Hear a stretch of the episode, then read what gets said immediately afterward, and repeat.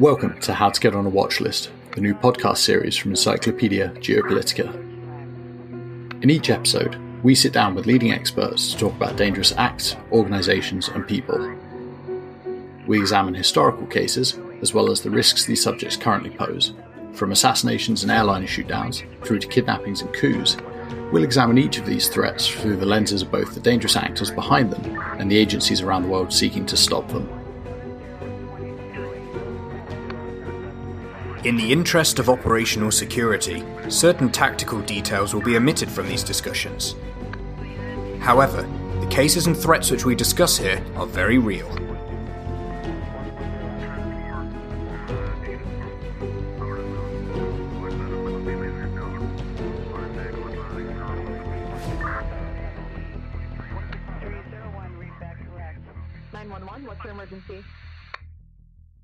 I'm Lewis Sage-Passant, the founder and editor of Encyclopedia Geopolitica.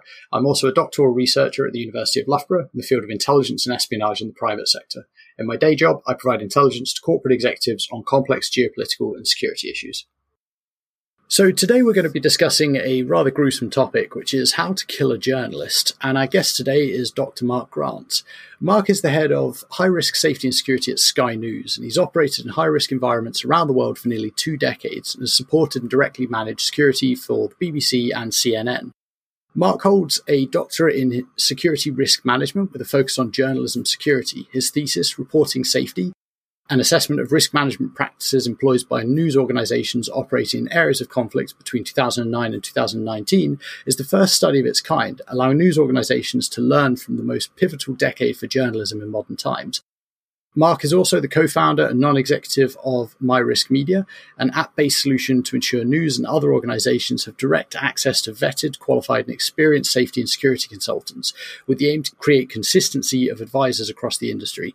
So I think really we're talking to someone today who knows more about this topic than anyone else. So that's a, a really interesting background. And thank you very much for joining us, Mark. No, thank you for inviting me on the podcast. Uh, excited to chat further. So I think the the question that, that your your background really begs is how did you get into this line of work? Yes, yeah, so I think I think the reason I chose this sort of niche part of the security industry was was definitely curiosity. Prior to to working with within media security, I'd spent six years post my military service really trying to find out what I wanted to do. I sort of floated around the NGO sector, private security contractors, and risk management companies. And it was in 2015 where I I sort of had a conversation in Mogadishu, Somalia, with a, a, news crew who were looking to travel to a rather remote and austere part of the country that no one would have, in the right mind, would have went to. And we started having a conversation about risk appetite, and I found that extremely fascinating. How a group of individuals who didn't come from a security background felt that they could travel to one of the most dangerous parts of the world, uh, and that really got my ears sort of pricked up. Previous to this, I'd worked for a number of organisations when the the risk got to a certain level they either closed up shop or turned around. Uh, this was the first time in my career that I'd seen a news crew and they wanted to push it way past that red line. And that was their business as usual. So, yeah, I suppose you could say curiosity got me here. And Mark, what does the history of journalists putting themselves at risk? What does that history look like? Are journalists today facing a totally different environment than they did, let's say, in the 90s? Or can we go back even before the 90s? Yeah, I can take you right back, Cormac. Uh, the first thing to note is that there has always been some form of protection for uh, for journalists whenever they've operated. However, prior to 2002, the security offer was very loosely through what, what's been referred to as embedded, merely military embed. Uh, and that, in short, is a host looks after a journalist stroke news crew stroke reporter and provides a set level of support, whether it be security, accommodation, logistics, medevac, and so forth. And that's always, always sort of been there. And the first sort of reports of embed appeared way back in the 1840s when a number of correspondents operated alongside troops in the Mexican War. And, and that's not really changed since then. And they've continued to support journalists around a number of different conflict zones, providing what is very loose arrangements and very little formal risk management structures in place. Not all unsuccessful. During the First World War, uh, no accredited correspondents were killed, and that's quite a feat in itself when you consider journalists were deployed on the front line with British forces on the Western Front, the Middle East, and through to Gallipoli. this sort of loose structure continued all the way through to the, the Vietnam War, when at the time this was labelled the most accessible war for journalists. And uh, they sort of operated side by side by their military counterparts for extended periods, often number of months or in some cases years. And when they really operated alongside the military counterparts in Vietnam, they often wore the same fatigues, carried weapons, and in, in some cases actually used weapons against the Viet Cong. So it really does bode the question: Is this was that impartial journalism, right? Post Vietnam, the, the US government really tried to curtail the access of journalists, and this was labelled the Vietnam syndrome, into in order to create future sort of influence across across future wars. And this never just stopped with the US. If you look back to the the Falklands War, it was the first sort of large scale accredited war that journalists had to be on certain lists in order to get access to cover that conflict. So previous journalists who had maybe covered previous conflicts were not on the list because they may have, again, pissed the wrong the wrong person in government off. This continued through the Gulf War in Saudi Arabia in the build up. A lot of journalists who were accredited were kept there and drip fed information in order to influence public perception of the war. Again, this element of control, which was sort of embedded with the protection element for journalists there. And this sort of continued all the way through to Iraq. And this was quite a pivotal moment because this was the first time a, formal structure was put around the security for journalists. So the UK had what they refer to as the Green Book, and the US had what was referred to as the Public Affairs Guidance, US CENTCOM. And this allowed military to curtail exactly what journalists could and couldn't do and sort of forced journalists into signing an agreement of what they would cover and what they would not. This often came with a number of restrictions, which, from an editorial perspective, just wasn't appealing to journalists. So, what this did is this sort of forced a number of journalists to step outside to off this embedded structure and operate unilaterally, often at a far greater risk. This unfortunately came with a lot of a lot of casualties, including the ITV uh, employee cameraman Terry Lloyd being killed in 2003 by the US. So there has always been a, a, sort of security structure to support journalists. Some people enjoyed it, some people didn't. With the embedding, only 10% of those embedded with front within Iraq seen frontline conflict. So it definitely did curtail editorial reasons, which again pushed people over the over the line when it came to how they were going to cover the war. And from this point, it sort of got interesting. So journalists no longer wanted to be controlled; they wanted to operate unilaterally. And since then, they have sort of moved into what I would class as the modern security apparatus of news organisations, where they are taking a lot of this on themselves, employing former military personnel, uh, putting people through certain courses before they're allowed to deploy, and really improving the competence of the journalists to cover from conflict. But yeah, to answer your question around about way, there always has been some form of security placed upon journalists, but recently, yeah, it's, it's definitely moved on since uh, since the embedding days.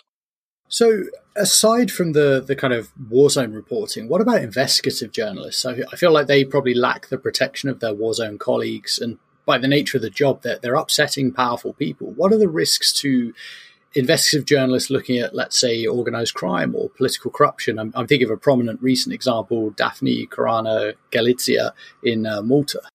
Yeah, I, th- I, think there's a significant risk there, right? Uh, I think the risk definitely sits more with the local journalist than the, the international journalist uh, for obvious reasons. Obviously, they are operating in a country where you could argue they are more, more involved in, in touch with what is going on from day to day. And there has been the question posed what's the difference between a local journalist and an activist? Uh, so obviously they're far, far more in touch with what they are covering in that, that area. It's very hard to manage that. I think what I would do in that case is prior to that individual actually covering an investigation. There has to be a lot a lot of risk management done in this case. So you would look at what they're covering, what the risks to that individual are, what actual measures are around that individual to limit their exposure, and just set, set off from the right foot forward. I think technology has definitely not helped us. Got a lot of journalists who do everything on their mobile phone these days, right? And social security, information sharing, people being hacked. It is we've seen it with the Pegasus software. It's very, very easy for the information which you think is secure to get into the wrong hands. So there is a lot of risk when you are looking at investigations. There are measures you can take. Again, training. I always say it, training, right? You can sit down with the journalist, ask them how they're going to manage their sources, how they're going to manage themselves, what they're going to look for. Proactively, is part of our team, we can have things in place. So if there are physical risks detected, we can move them from, from the current location. We can put measures, surveillance measures in place if need be, just to provide that additional level of support. And obviously, there's a number of cyber teams out there who can support and do proactive monitoring of our, of our staff if, if they so feel they need that to make sure if there are any direct threats, whether it be from governments and other sources, we can hopefully get on top of that and stay on top of that and have triggers in place where if we feel the investigation is moving to a point where there's a significant staff threat or individual threat, we can put measures to, to move out there.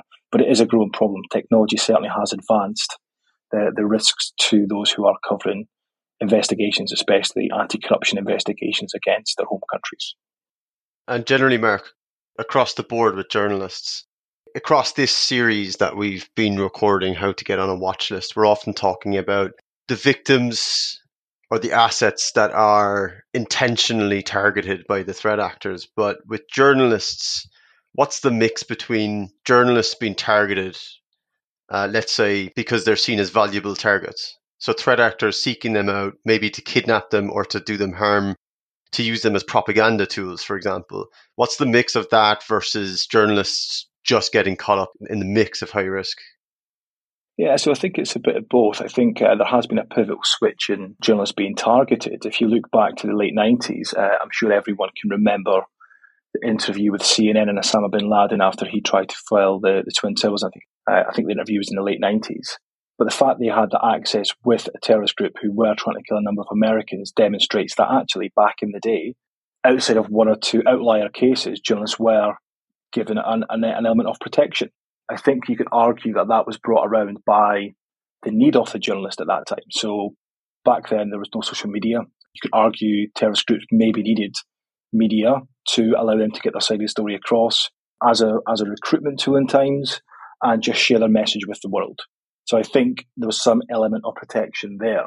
Uh, the fact that back in the day, even in conflict zones, journalists having a blue vest with press written on it and the press pass, you'd argue that that they were sort of not targeted by either side. I think that sort of has changed in the sort of mid to sort of 2011, 2012 uh, especially with the, the rise of ISIS and other other threat actors. We've seen it with uh, James Foley, John Cantlie, and other journalists who were actively targeted because they were journalists.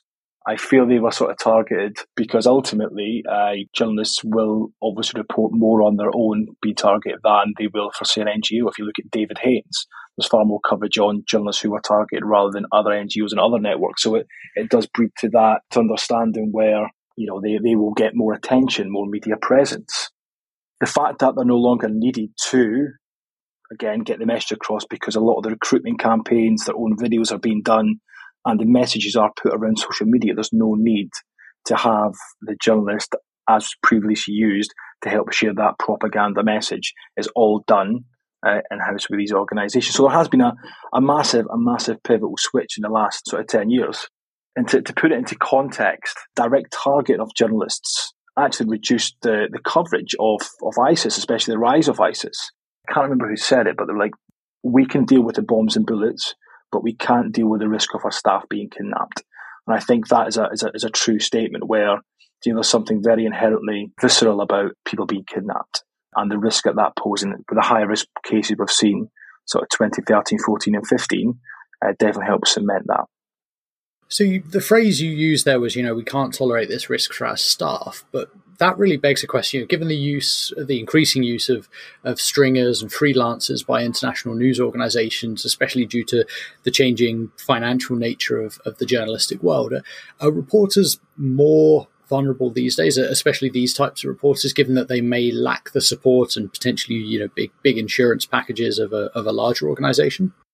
Yeah, yeah. So this was a big part of my thesis, looking at what I coined non-traditional journalists. So that is looking at local local producers, local freelancers, and, and anyone who d- doesn't come from an international news organisation itself. Uh, I think the thing to break it down in sorry to answer your initial question, yes, they are at more risk. Ninety four percent, I think it was the CPJ in 2019 stated that local journalists are ninety four percent more likely to be killed or injured simply by carrying out the work in relation to their international counterparts. But if you want to break it down, we can sort of break it down to local and international journalists, right? So from a local level, why would you use a local journalist? One, local knowledge, right? They understand they can get to the heart of the story. So that's a huge advantage for a news organization. I think these days we can all agree that nobody wants to see a, a middle aged, uh, middle class white man on the news at 10 in Kenya talking about Kenyan problems. We want to see local context to get to the heart of the story. So there have been a, a significant reason to use local journalists over international correspondence. It hasn't always been based on cost, although you could argue it's significantly cheaper in some some environments to use people who live there and work there. However, on the flip side of that, it's not always in the best interest. It does pose a significantly higher risk, uh, and that's what I sort of coined as sort of journalism risk apathy uh, for local correspondents. This is seen where there could be a, a level of risk inertia. These individuals are based in these environments, high risk environments, for an extended period of time. So over time, they become desensitized to the risks that they face. There could be an overconfidence where they're very well connected in the local environment and there's some sort of protection in that. You know, I know the governor of this area, I'm totally fine. But ultimately, the risks are there and over familiarity and complacency. It's something which we've seen time and time again, uh, which can increase the risks to, to local journalists. And with the international sort of correspondent, I think you can argue their risks are lower. They parachute in, they'll do a story for maybe two, three, four days, and then out again. They've not got the, the knowledge and the connections in country, so they're not at the risk, as we spoke about earlier, about uh, being targeted by government. And if you've got a, an international news team in your country, you could argue that certain governments will want to keep an eye on them. They'll be monitored by security services. And the last thing they want is anything to happen to an international team. So again, they're at lesser risk because of those those factors. But while while you could argue that, that local local journalists and non traditional journalists do have a lack of support, I think more can be done by engagement by news organisations, right? I think in 2015, the most international news organisations signed up to what what's called the, the 2015 Freelance Safety Principles, which outlines how you should manage your local staff in relation to your international staff, which basically says it's the same level of duty of care. You must provide adequate and commensurate training based on this, the support that they give you. It's exactly the same for buying material. You have to make sure that no one put themselves in harm's way if you are acquiring material from somebody who is who's not on your on your books. So there are things in place. The challenge is, is how you physically implement that. It's very hard for international news organisations to implement the same level of training that you offer here in the UK than you would in, say, sub Saharan Africa. There isn't the facilities. There's issues with visas trying to get people across to certain areas to get the training. And there's obviously, like you mentioned earlier, costs involved to get people out there. But more can be done. I think engagement from early on and investment in local resources has been done across industry. And we've seen that over the last 10 years. But again, more can be done. From a, a local journalist perspective, I think they can engage more.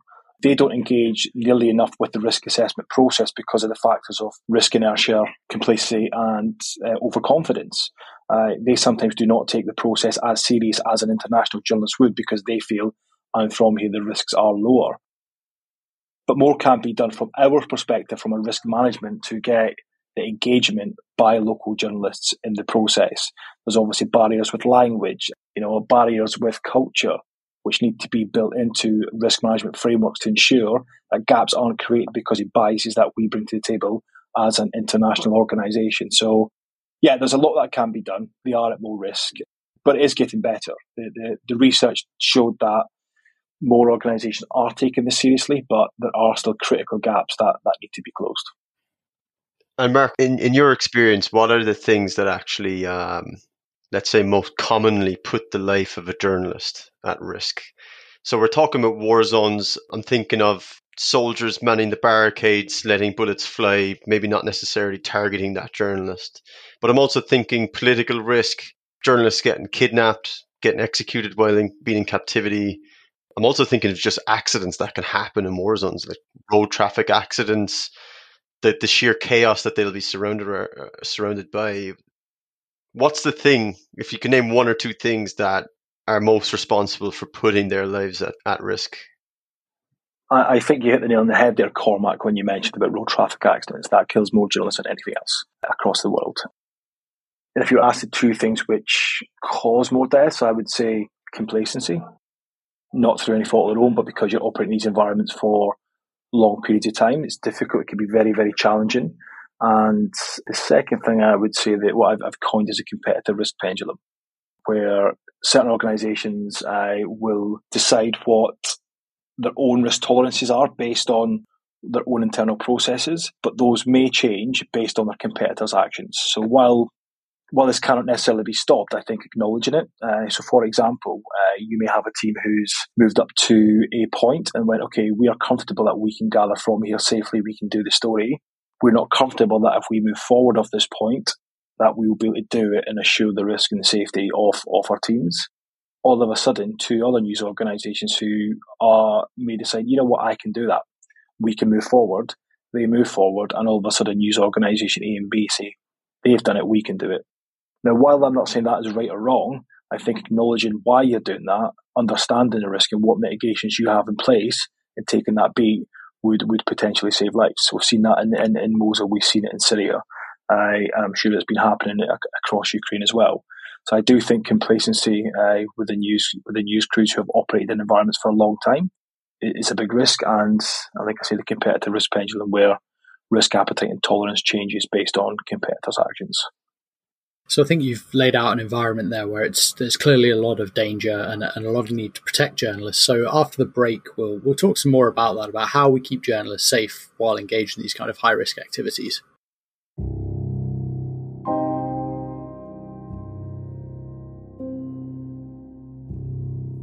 You have been listening to How to Get on a Watch List, the new podcast series from Encyclopedia Geopolitica. If you like this show, don't forget to check out our other content at Encyclopedia Geopolitica, which you can find by going to howtogetonawatchlist.com, where you can find our analysis on various geopolitical issues, as well as reading lists covering topics like those discussed in the podcast. Please also consider subscribing to the podcast on your streaming platform of choice, as well as rating us 5 stars if you enjoyed the discussion.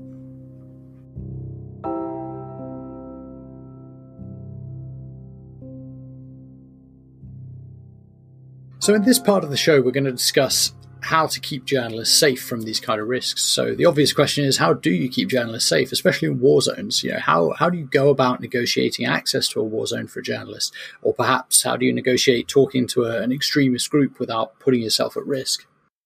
Yes, I think there's a, a, couple of questions in that. I think the first thing is how do you keep journalists safe in a war zone? And for me, if you if your your start point is how do you keep them safe in a war zone, you're already behind the curve what we do is we try to make sure as soon as we bring someone on board that we start from that point forward training them and making sure they are competent to operate in that environment. That doesn't mean to say that they're not competent when they come here, but we need to make sure that they've got the right level of training, expertise, and they have the right team around them when they deploy to these environments. Now, as you can imagine, there's a wide range of experiences of, of young, old, across the industry, especially those who have, you argue, battle hardened with your uh, Iraq, Afghanistan, Syria's, and then you've got the new the new school coming through who are are relatively inexperienced and maybe in their first conflict. So we try to make sure they've all got the same level of training, but we build team selection based on that.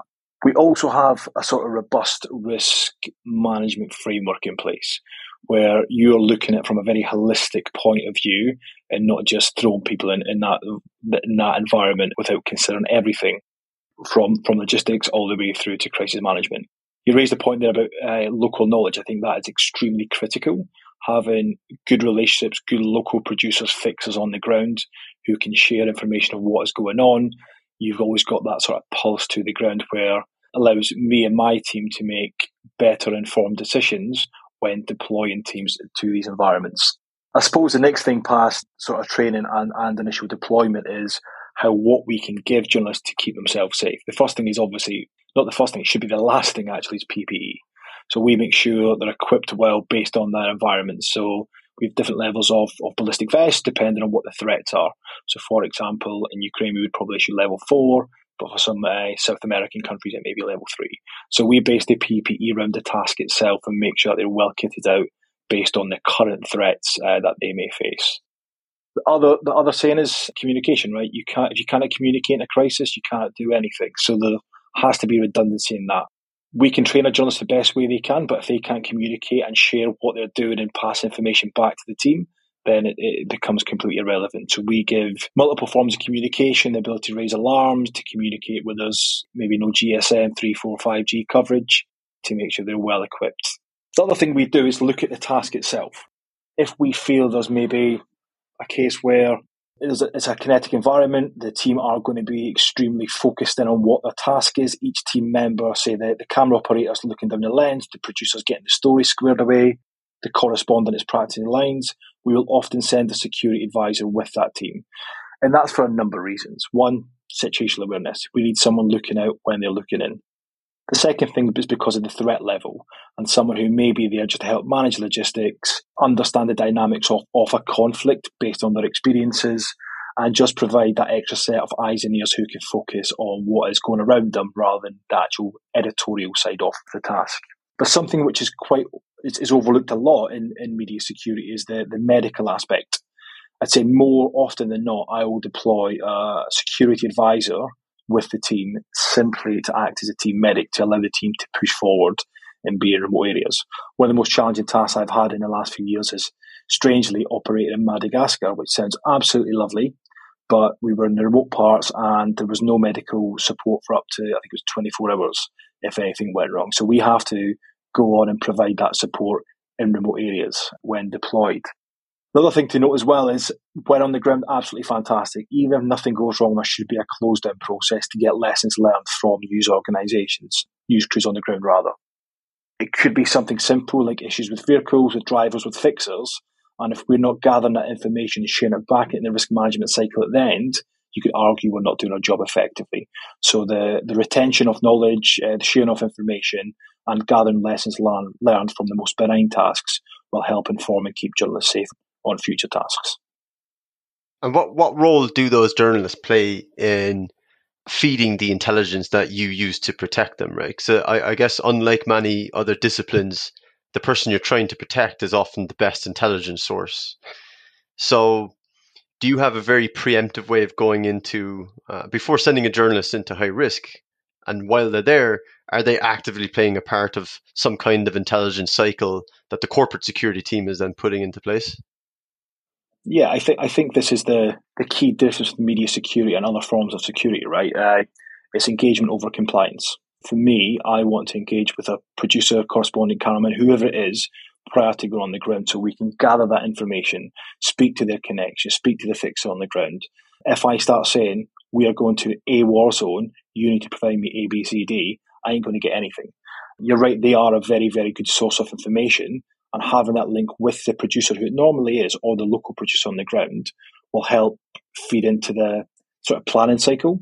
And we can then corroborate that with again other available information open source closed source whatever you want to whatever is available at that time but definitely there's a, a huge collaborative part there where it's not simply the security manager as is in the corporate world saying this is what you should do and what you shouldn't do. It's very much collaborative to get to a point where you are looking at okay, what are the risks? How can we mitigate those? But more importantly, what is the level of risk acceptance that the team on the ground are willing to take, but also the organisation? And that can only be done by engagement rather than compliance. I'm thinking here about the post Pegasus world. You know, we, we found out in the last year or so that the, the NSO group's Pegasus spyware had been used by numerous governments to spy on journalists uh, around the world. How, how common is this kind of thing? How common is it for governments to target journalists that are perhaps investigating them? And is that something you, you can protect against, or is that really just too big a risk? I, I, think it'd be very naive to think it's not happening, right? I think from what a journalist has, the information, the sources, the connections, even if they're not doing an investigation, that is extremely valuable information to host nations, state actors, and non state actors. So I think having robust cyber frameworks around your teams and proactive monitoring and good report around that is definitely very, very valuable. Can you protect against everything? Of course not. I think one of the biggest the biggest challenges within but not just within media security and news security, I think it's an industry as a whole. Technology is moving so quickly. It's very, very hard to remain abreast of what you need to do to keep yourself safe.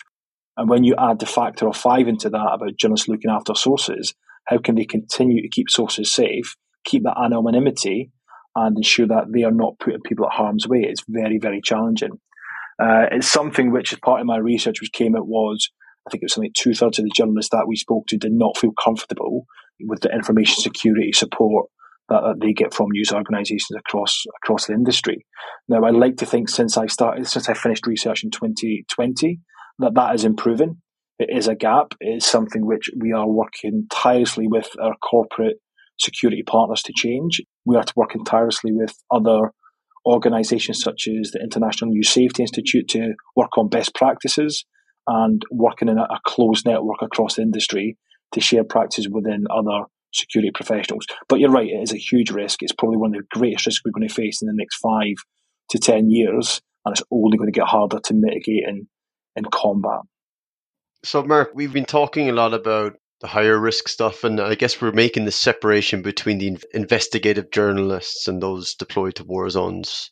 But how do we how do we protect journalists in those more benign environments where the very investigation that they're doing is the thing that's putting them at risk. And I'm, I'm thinking about journalists that, you know, investigating criminal gangs like drug smuggling gangs, let's say here in Europe. Yeah, is, is, is a huge risk. But again, take it back to the, the basic level of, of, of risk management risk assessment, right?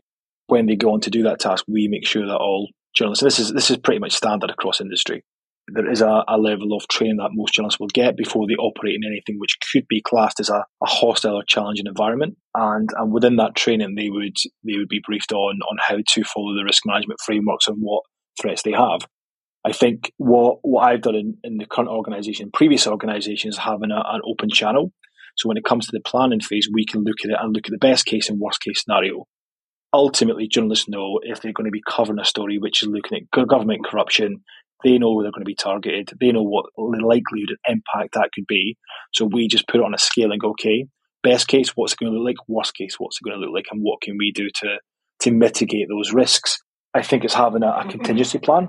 It's having clear understanding of what triggers would allow us to get involved in in, in, in pull journalists out or pause what they're doing. It, it, is it is a challenge. I'd say it's even more challenging than working in a hostile environment, right? Because bombs and bullets you can see in, in certain investigative journalists who, when they carry out the work, it may be months, weeks, or even years after it's, it's been released that they get targeted. I think this is where the cyber team really come into their own as well, because as we know, there's a lot of online threats which permeate a physical attack. So I do think there's a, a, a correlation there. I'm not saying every time, but by having sort of overarching frameworks, both physical and cyber, will definitely allow us to flag if there are any concerns around investigative pieces, either before, during, or after the task is, is taking place. Not not an easy one, but again, training is key. Training, understanding risk frameworks, putting triggers in place, having an open communication dialogue throughout, and providing that reassurance to teams. But like everything, journalism, you cannot say there will not be an incident. You cannot say there are no risks. If there was no risks, it wouldn't be interest. It wouldn't be story. You wouldn't want to gather it. So it's understanding the level of risk that's there and, and, and, and deciding are you willing to take that potential risk or is it too great for the organisation or the individual? Something you, you said there really prompted a question for me, which is, you know, this idea of social media threats to journalists. And I, I got thinking about the idea of political polarization. Is that something that's changing the risks, especially as we're seeing, you know, various media ecosystems kind of bubble off into their own polarized environments? and journalism becomes more of an us versus them thing for, for certain extremist fringes. Is that something that's changing the game? A hundred percent, right? I think I think in a, a previous organisation, uh, I had had a producer who's extremely experienced. She probably operated in every single conflict zone you could think of. Some really really punchy stuff, and she was covering the the Brexit protests in London, and she came back to me and she said, "Look, I do not feel comfortable here." So I think I think the sort of polarisation uh, within the political sphere has definitely created this this challenge for journalism where if you're trying to cover it, depending on what the protest is, could be a greater risk in conflict zones. We have tried to mitigate that the best we can by making sure journalists are on public order courses. We have UK backwatches for, for, for protests, but again, the risk is there. It's, it's even more challenging when it's on your doorstep, right? Uh, we've seen the, the protests in the UK, protests in the States, where they do turn violence. We've seen the insurrection on, on the 6th of July. Uh, these are things which 10 years ago you'd be saying, I don't need to send security. We don't need to consider this. So, yeah, the, the, the rise of social media, the, the polarization of, of political actors is definitely created greater risks to news organisations and to management, right? I think the sort of flip of a switch, you could be in central London covering a nice peaceful protest, and two minutes later it could be it could be carnage. It could be like you're anywhere else in a, in a, in a more dangerous environment uh, that, that, than some some conflict zone. So yeah, it's definitely something which we are seeing more of. It's something we are trying to mitigate the best we can across industry by providing training, by providing equipment, and again, monitoring through intelligence platforms is definitely something which could be the difference between keeping a, journalist safe and not. One, one lesson I'm definitely taking away from this conversation is the importance of training for the journalists themselves, and I guess for the teams that support them, particularly going into high risk areas. So, what what does that training look like? What does a journalist get?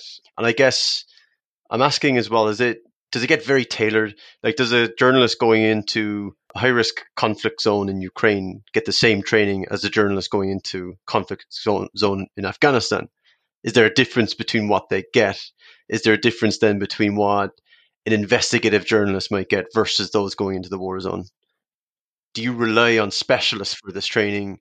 Do you have to use the journalists themselves? Because I guess often they're the most experienced I think if you look back in the history of, of, training, the sort of early training course in the sort of late 90s was pretty much uh, a bunch of ex military chaps like myself going in and, and waxing lyrical about what you've done in service. Now, that has come on leaps and bounds since then. And there is a sort of industry wide standard, which I'm sure your, your, listeners will know about hostile environments awareness training or HEFAT, hostile environment first aid training, which is deemed, is seen as as mandatory across industry for anyone who's likely to put their staff in harm's way. Now, that's not just international staff, that's local staff, anyone who's working for you will generally get the same thing. Now, although it's seen as mandatory by about 75% of the industry, only 25% of, of managers have stated that they would stop teams deploying if all members never had HEFA. So, although it's seen as mandatory, people will still deploy without it, which is quite a challenge in itself. Regarding the types of training, the HEFAT course is a five day course, not four or five days, and it's a, a very broad brush. That is to ensure that journalists are competent to a level where they can operate in these zones. Now, you'd be very naive to think that as soon as you've done that course, you can jump on a plane and go to Donbass and, and be in Bakhmut and covering that without additional support. And that is why we try to manage the experience level of teams with that training as well. So we never send four people straight off the bat without any experience in covering that. So I think that that supplements the training. Regarding specialist training, I think Ukraine's a prime example. And speaking to my peers across industry, I would say most news organisations have put in place additional trainings to support this conflict. So if you were to ask me three years ago, was I really concerned about the Russian weaponry and the, the distance of a, a Grad rocket system? I'd be not not interested in me. Run Iraq, run Afghanistan, Syria. That's that's my concern because that's changed, we've had to put supplementary training on to advise and, and, and provide that level of competence to teams who are deploying. So it is quite a, a flexible model where everyone must have the bare minimum, but there are additional trainings put in place depending on what the story is. And you can take it away from, from conflict zones, right? You can take it away and look at things like wildfires. You could argue that's a significant risk to news teams. And that happens in the States. It happens, it's happened in Europe this year making sure journalists are aware of how to cover that in the safest possible way. Investigations, if you're doing secret filming, I, I, I ask any listeners to put a camera on someone and try and watch them walk around the room when they're trying to secret film. It's very difficult. So a lot of training needs to happen with that as well. So they do not look out of place if they are in a marketplace somewhere and trying to record. So a lot of individual training which is bespoke to the task. Does it always happen? Of course not. Is it budget restricted? Of course it is. But I would say over the last decade, or since 2009 anyway, there has been this awareness by risk owners, basically heads of news gathering, uh, senior leadership teams, that they've got a duty of care. And ultimately, if they're putting people in harm's way, it's them who will be liable if anything happens. So there's a far more awareness at that level and higher across news organisations that we should only be deploying people to these environments when they are trained, when they are competent, but also making sure that competence is assessed. And I don't mean physically assessed, but having the ability for people to reach out to my team, having the ability to reach out to other members of the team and go, actually, I'm not comfortable with this. I'm not comfortable with this level of risk because ultimately we need to make sure that we're not putting people in harm's way and applying pressure with doing things that they don't want to do. So long way saying training has improved. It is very bespoke. There are gaps, and, like we mentioned before, cyber is one of those gaps. But I think it is it is improving, and I think Ukraine has definitely demonstrated that across industry, use leadership and security teams are taking this seriously and bespoking it based on the evolving threats.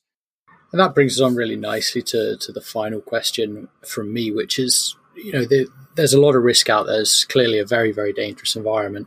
You know, what keeps someone like you up at night when you think about the threats to journalists? I think for me, it's, I touched on it earlier, which is the competitive risk pendulum. I think is individuals back sitting in London managing risk, uh, building risk frameworks. We can put things in place to understand the tolerance of a particular news crew, and obviously that changes from news crew to news crew. We can put frameworks and mitigation in place to protect that team based on the existing threats. We can have triggers in place and say, okay, we're comfortable with this. But the realities are, if competitors do switch their risk appetite, the story is there, the appetite is there, then whatever we put in place may not be enough. We may move forward and we're, we're taking, it's not undue risk, it's risk to get the editorial story, which that's why risk owners make those decisions. But for me, it's when we operate in places such as Ukraine in the early days, it's operating in Syria in sort of 2018, when you've got conflict zones which are so kinetic, conflict zones which are ever evolving, sometimes hourly, not not daily, and you've got this this sort of competitor environment which is very challenging. And all it takes is for one competitor to move to get that story, and the dominoes will fall. So that's what keeps me awake at night. Is I can do whatever I can, but ultimately it's a journalism, and there's always an element of risk. It's a challenging uh, environment to work in, uh, both from a physical perspective, but also a mental perspective. But yeah, it's definitely what keeps me awake some nights when I've got lots of teams on the ground. And Mark, what what have we missed? What questions should we be asking someone like you? Oh, that that's the that's the million dollar question, right? I think it's not really a question; it's more of a, an observation and something which I think the industry can learn a lot. I think the fact that that my thesis was the first piece of work which was carried out on risk management practice across the industry, when you could argue that this is probably one of the top three high risk roles that anyone can do in the world. The fact that you put people in harm's way deliberately, but there's no studies done into how you can protect them better until this piece is it's unreal to think that's not happened. When you compare it to other similar industries such as humanitarians, right? There's so swaths of, of, of information, of studies, of risk frameworks. There's every aspect of the risk assessment framework has been looked at in minute detail, and there's a lot of support for news organisations the media security industry is really is learned through experiential learning. That's that's what it is. There's there's nothing in place which has really been put there because there's been a detailed study. It's been done through experiential learning, which is not necessarily bad. But when you're marking your own homework, sometimes you should take a back seat and go, right, how can we improve this? What could we be doing better? Are we getting the best out of security advisors? Are we learning lessons? Is the engagement with the risk assessment process there? is the training up to standards? Now, if you're marking your own homework and, and, and basically saying, we think we are safe, then it's necessary. It's not necessarily the best best approach. So I think for me, it's it's how we can take it forward, how we can use the, the expertise which has significantly grown in the last two decades, both in security and safety, but also in news management, and how we can better build a framework and engage, collaborate across the industry to close the gaps which which are constantly highlighted through through after action reviews rather than doing it prior to incidents taking place. So yeah, I'd say that's that's the one thing I would I would like to see more of, and I'm sure we'll get there. So Dr. Mark Grant, thank you very much for joining us. You've been listening to How to Get on a Watch List. In today's episode, we've been discussing how to kill a journalist with Dr. Mark Grant. Our producer for this episode was Edwin Tran, and our researcher was Alex Smith. Thank you very much for joining us. Encyclopedia Geopolitica is also now on Patreon for people who would like to contribute to the production of our podcast, articles, and reading lists. For those who want access to our special patron perks, as well as the satisfaction of supporting our work, head over to www.patreon.com slash encyclopedia geopolitica. Thank you. Your support is greatly appreciated.